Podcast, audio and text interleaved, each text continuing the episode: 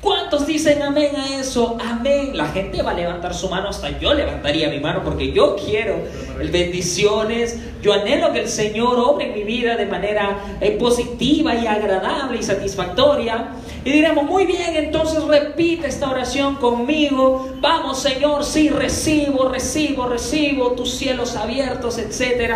Y, un montón de cosas. Y a ver, ¿cuántas manos se levantaron? Este Mirla. Y Mirla cuenta y dice, ah, Sammy, han habido 800 manos levantadas. Bien, 800 ganados para Cristo, 800 convertidos. Fiesta en el cielo. Pero ¿será cierto esto? Estuve leyendo algunas estadísticas y e, estas estadísticas o estos datos estadísticos corresponden a Estados Unidos, no a nuestro contexto, no he sido eh, conseguido o, bueno, este tipo de, datos aquí en nuestro país. Pero en Estados Unidos estuve viendo que en los últimos años de las campañas evangelísticas ah, y haciendo encuestas a personas que profesaban ya fe cristiana, en resumen, del 100% de encuestados, solo el 50% afirmaba ser creyente de verdad y tenía una actitud que se alineaba con su profesión de fe. Y a veces era menos.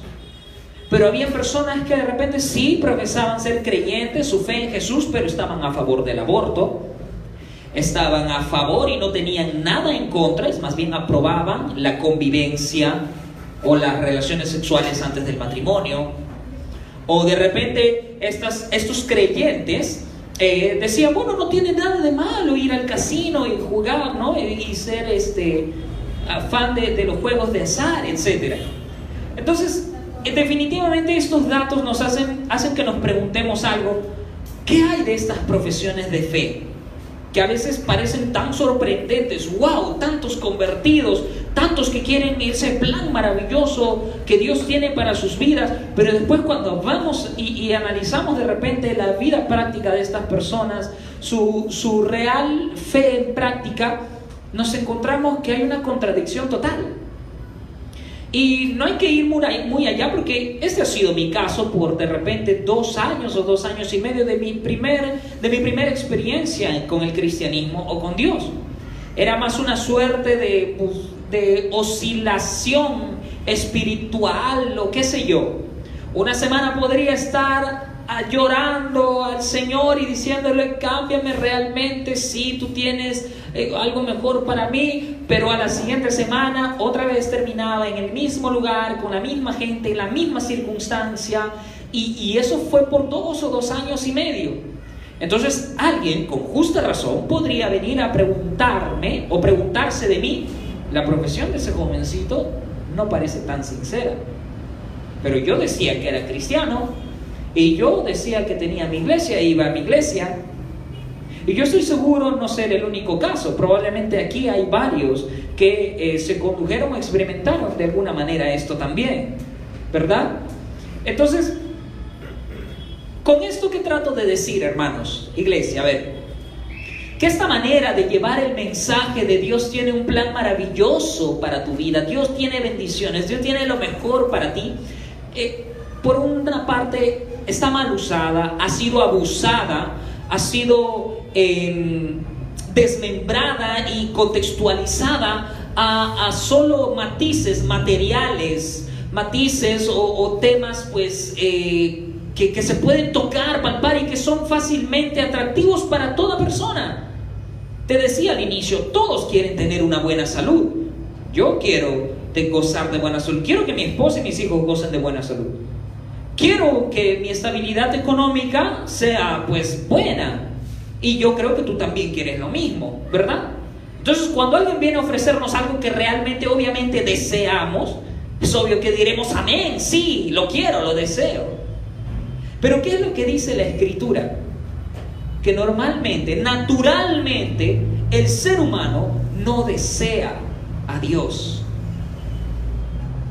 Romanos 3 es Pablo citando Salmo capítulo 14 y haciendo énfasis en esto y podemos encontrar en Efesios capítulo 2, en Filipenses, en Colosenses, en Romanos. Pablo es, yo creo que, un capo hablando de esto y dejando bien en claro que el ser humano en su naturaleza no desea a Dios. Así de sencillo. No lo quiere. Naturalmente no dice voy a buscar al Señor con sinceridad por lo que Él es, por quien es Él. Yo quiero realmente que Dios cumpla su voluntad en mí. No, no nos mintamos. El ser humano no desea que Dios haga su voluntad en él. El ser humano quiere hacer su propia voluntad. Hay un plan maravilloso para la vida del ser humano de parte de Dios, sí, pero la verdad es esta, que ese plan maravilloso no es exclusiva y solamente buena salud, dinero, buen trabajo, eh, tranquilidad, tus vecinos no te molestan, vas a vivir un color de rosa. No, no necesariamente es así. Si no, pues entonces ¿Qué podemos decir de los mártires de la iglesia cristiana? ¿Qué podemos decir de los apóstoles y los discípulos del Señor Jesús? Lo peor es que cuando alguien viene y te dice que si estas evidencias del plan maravilloso, bueno o agradable de Dios para tu vida no se están cumpliendo en ti, es probablemente porque tengas poca fe o estés en pecado. Y esta es una suerte de manipulación asquerosa que muchos están haciendo de la gloriosa, sincera y hermosa fe que la Biblia invita a tener al ser humano. ¿Qué podemos decir de Felipe entonces, que fue crucificado?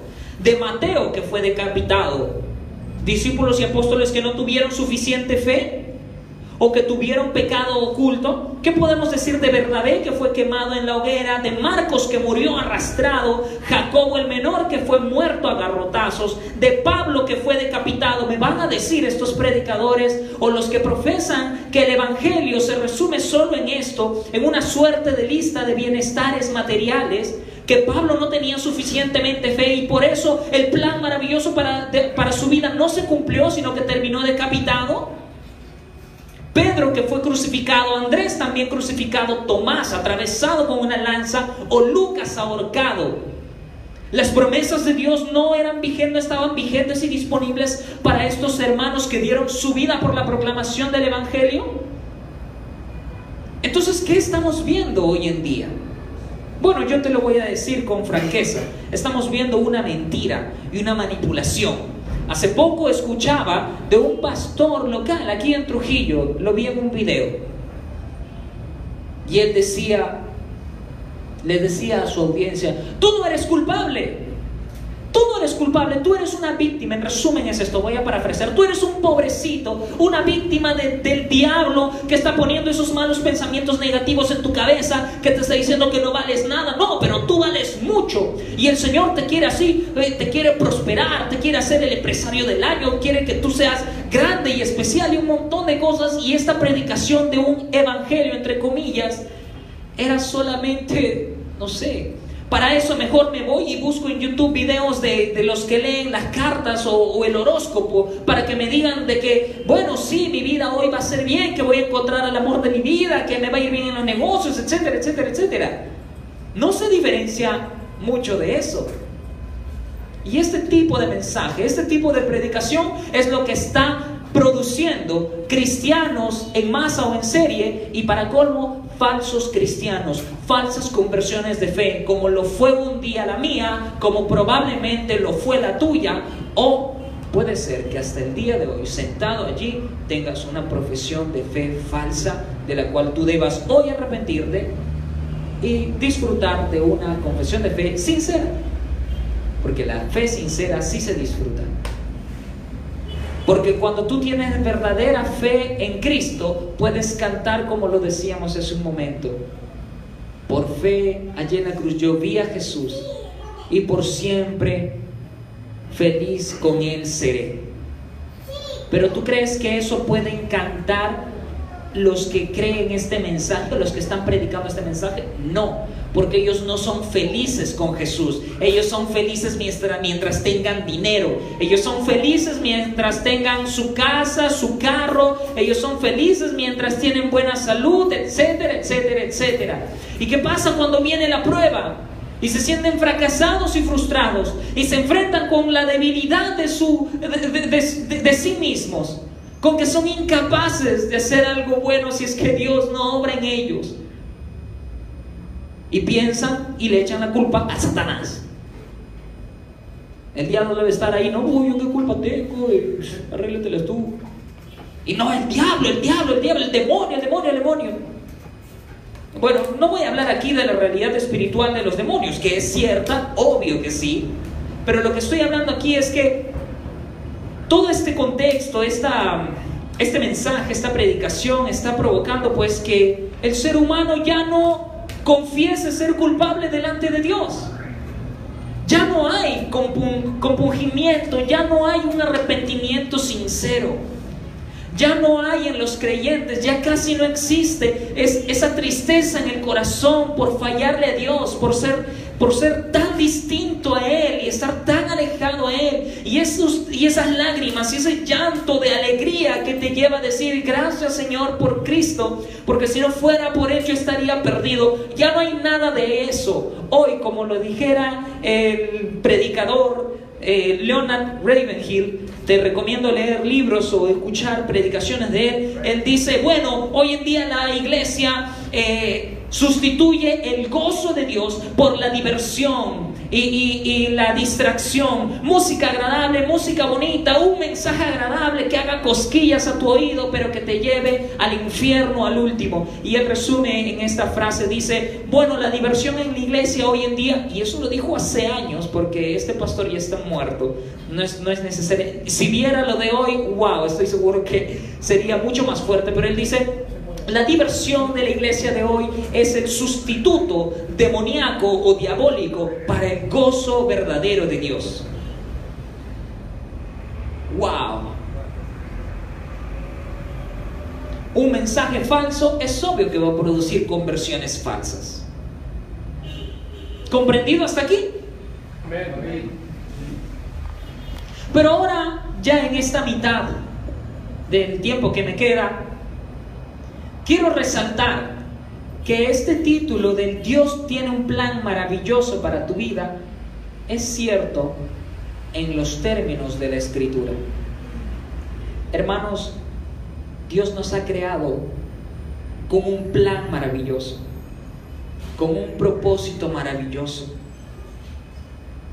Yo no creo que Dios yo no creo en un Dios como en el que otro extremo del evangelismo, del, evangelicalismo o del cristianismo cree, un Dios airado, refunfuñón y siempre amargado que dice yo soy santo y tú no. Bueno, es una verdad de la escritura, pero la actitud de Dios dudo mucho que sea esa. Pero yo no creo en ese Dios, yo creo realmente en un Dios también de gozo, de gracia, de paz y de amor.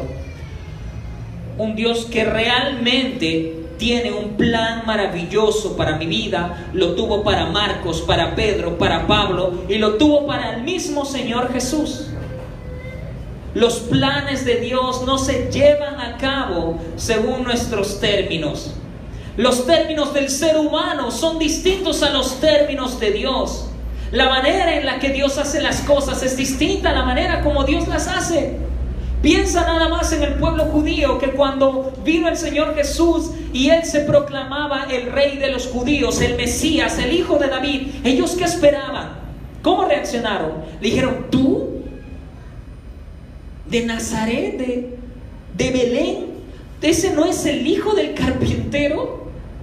Esa familia que a veces no tenía ni para comer o esa familia de la que nadie ni siquiera puede nombrar fácilmente porque pues, no es nada importante. Los judíos esperaban a alguien fuerte, alto quizá, armado, hábil en estrategias de guerra. Muchos ya se habían levantado contra el gobierno romano para liberar al pueblo judío, proclamando ser el Mesías. Pero este este hombre venía a proclamar ser el Mesías de una manera distinta y ellos no le creyeron. Los judíos esperaban a alguien que venga y levante la espada y diga, hey, yo he venido a liberar a los cautivos. Síganme que en mí hay libertad. Ellos creían en ese término de libertad, una libertad política, una libertad que de verdad busque la guerra, la batalla. Pero Dios traería libertad para el cautivo, para el oprimido de manera distinta. Él usaría los términos de la pobreza, del sufrimiento, ¿cierto? De lo feo, de la muerte, la vergüenza, la sangre, el sacrificio. Un rey terminando en un madero, desnudo, siendo avergonzado, matado, asesinado. ¿Qué clase de rey, qué clase de plan es ese para traer libertad? No, no, no. Esos no son los términos del ser humano, definitivamente, pero sí los de Dios. Él, Dios, con su gracia, avergüenza a aquellos que son, que se creen los sabios, ¿verdad? Nosotros creemos saber qué es lo mejor para nuestras vidas. Nosotros creemos saber cómo es que las cosas deben darse, que así funcionarán, etc. Pero hay un patrón y un principio que yo me, me atrae del Señor muchísimo. Porque dice su palabra que Él escogió lo vil y menospreciado del mundo para avergonzar a los que se dicen ser fuertes, inteligentes y sabios. Esto lo vemos en la persona de nuestro Señor Jesús. Vil y menospreciado. No había atractivo en él, dice la palabra. Como una oveja siendo llevado al matadero, como un cordero que es llevado al matadero enmudecido, no abrió su boca. Y sobre él fueron puestos nuestros pecados. Pero también me hace pensar en su gracia y en la manera en cómo Él me salvó, pues yo era vil y yo ciertamente era menospreciado, por mí mismo empezando. Pero el Señor en su gracia y misericordia me escogió y te escogió a ti. ¿Sabes para qué? Para avergonzar justamente a toda esta sabiduría, este poder que dice que tienes el potencial dentro, que eres grandioso, que eres fabuloso, que eres hermoso ahí dentro y que lo único que tienes que hacer es esforzarte. Es leer este libro que te da los siete pasos para que en siete días justamente tu potencial brille y seas el líder que siempre quisiste ser, o sea, llegues a ser gerente, supervisor, le quites el puesto a tu jefe, le quites el negocio, qué sé yo.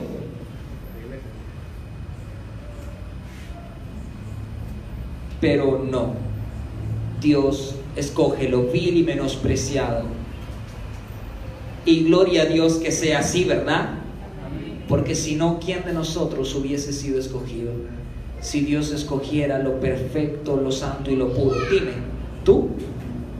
¿Quién podría ser candidato a, a que Dios lo escoja si es que Dios buscara ese tipo de personas para salvar?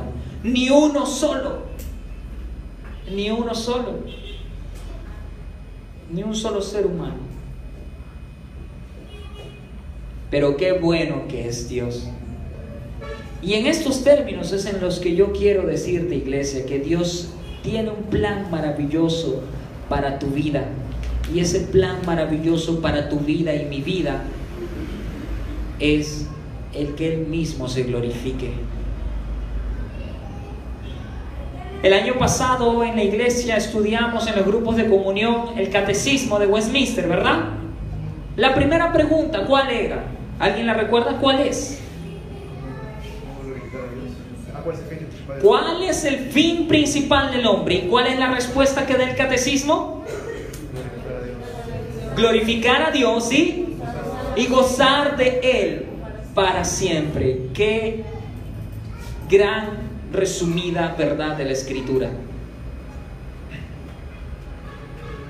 La palabra nos dice que Dios a todos los que ha creado los llama y les dice que para su gloria Él nos ha creado, nos hizo y nos formó. Cuando puso a Adán y a Eva allí en el Edén, en el huerto del Edén, lo hizo para que pueda la humanidad representar a Dios fielmente, para que pueda multiplicarse, llenar la tierra, sojuzgarla, administrarla, reinarla. Este era el plan de Dios. Y aunque el pecado de la humanidad arruinó, entre comillas, el plan, no, pero eso no es cierto. Nadie le puede arruinar o aguar el plan a nuestro Dios, porque Él es el Dios todopoderoso y soberano, y el plan de Dios sigue en pie. Si Dios creó a Adán y a Eva para que glorifiquen su nombre y Adán y Eva fueran felices en la presencia del Señor, tú y yo hemos sido creados para glorificar el nombre y la persona de nuestro Señor y ser felices en Él. Como dijera el salmista en el Salmo 16, versículo 11, Él diciendo esta gran verdad, que en la presencia del Señor hay plenitud de gozo y delicias eternas a su diestra. Amén. En la presencia del Señor, únicamente en la presencia del Señor es que hay este gozo y esta felicidad que tú has buscado por mucho tiempo y en la que has buscado refugiándote en relaciones infructuosas y dañinas, en el pecado sexual, en la mentira, en los juegos de azar, en los vicios, en la droga, en qué sé yo. Como tú y como yo nos hemos intentado refugiar en tantos, en tantos lugares que lo único que han hecho de nuestra vida y de nuestro corazón es lastimarlo más y más y más. Pero al final de cuentas, lo que hacíamos era de repente buscar a tientas. En nuestra ceguera buscábamos y, y de manera de manera indirecta, de repente nosotros buscamos la felicidad, el amor, el gozo, la esperanza, pero la buscábamos en el lugar incorrecto. Esto es una voz que grita fuerte en el corazón del ser humano diciendo, necesito a Dios, necesito a mi creador, necesito a mi creador, pero como lo dice Pablo, nuestro pecado hace de que no vayamos a adorar a Dios, sino a la creación, no al creador, sino a la creación. Pero Dios tiene el poder de abrir los ojos de traernos a su luz admirable, de tal manera que ya no acudamos, ya no vayamos más a esas fuentes de agua sucia y asquerosa, estancada, de agua como si fuera de desagüe. Imagínate, de allí nos gustaba beber cuando teníamos sed. Pero ahora que, ¿de dónde podemos beber?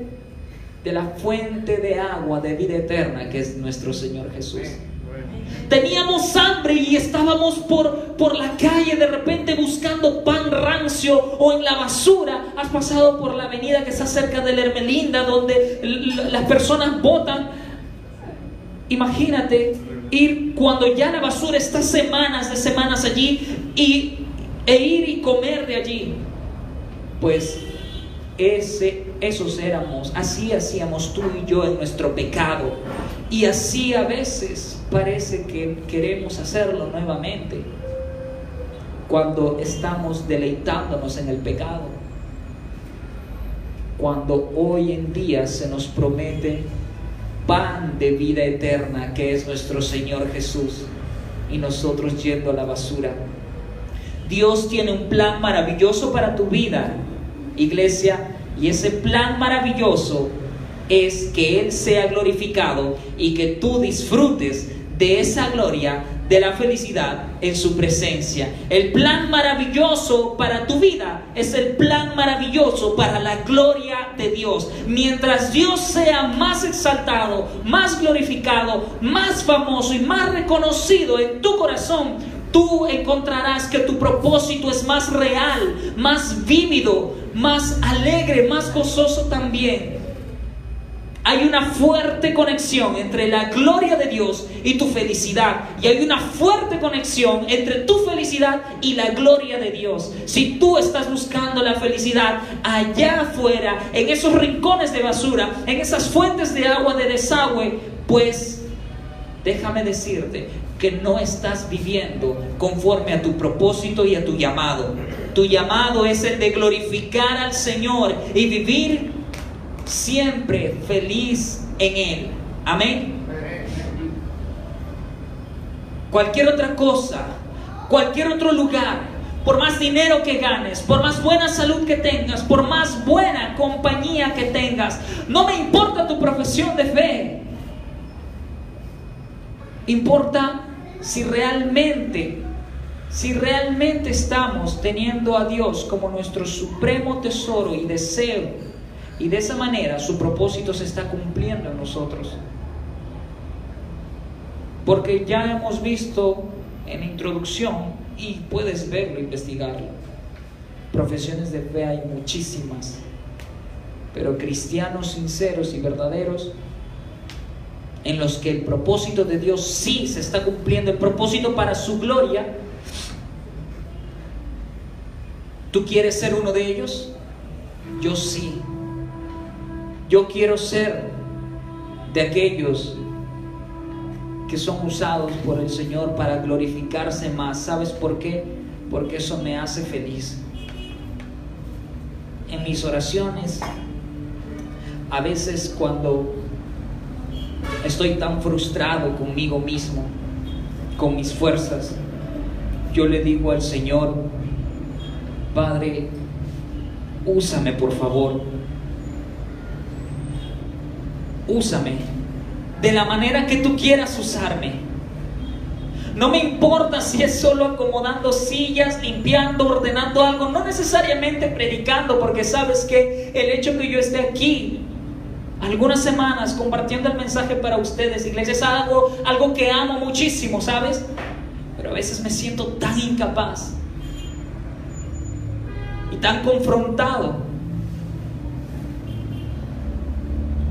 que yo digo, Señor, de la manera que tú quieras, de repente en algún momento no puedo predicar, pero, pero solo úsame, solo úsame, porque eso me hace feliz, porque eso me hace feliz. Yo he logrado descubrir esto, que, que si Dios no me usa, yo no tengo sentido para estar vivo.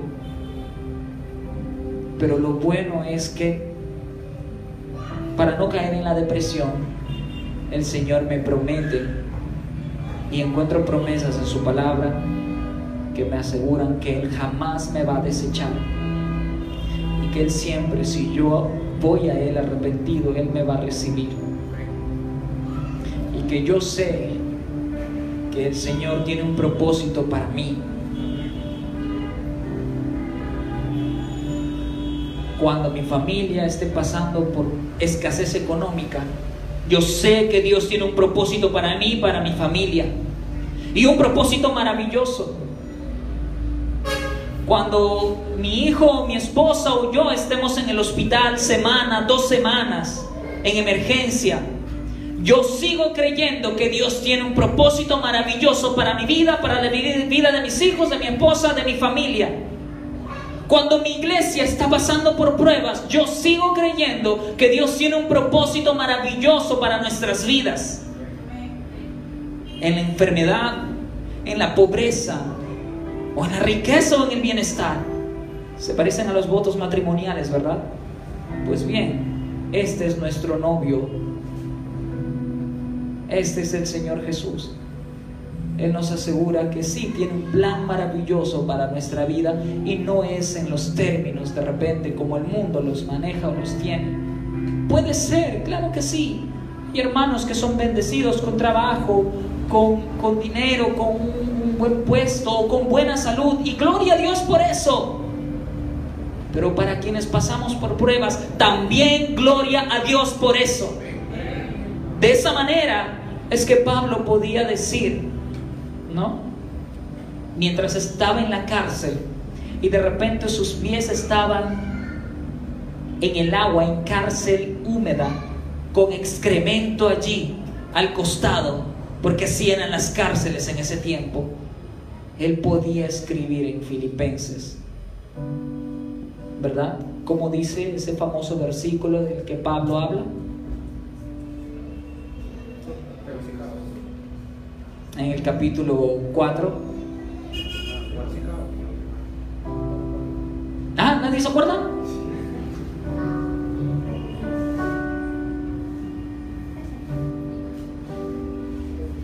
Él nos habla del gozo, ¿verdad? Filipenses, la carta del gozo.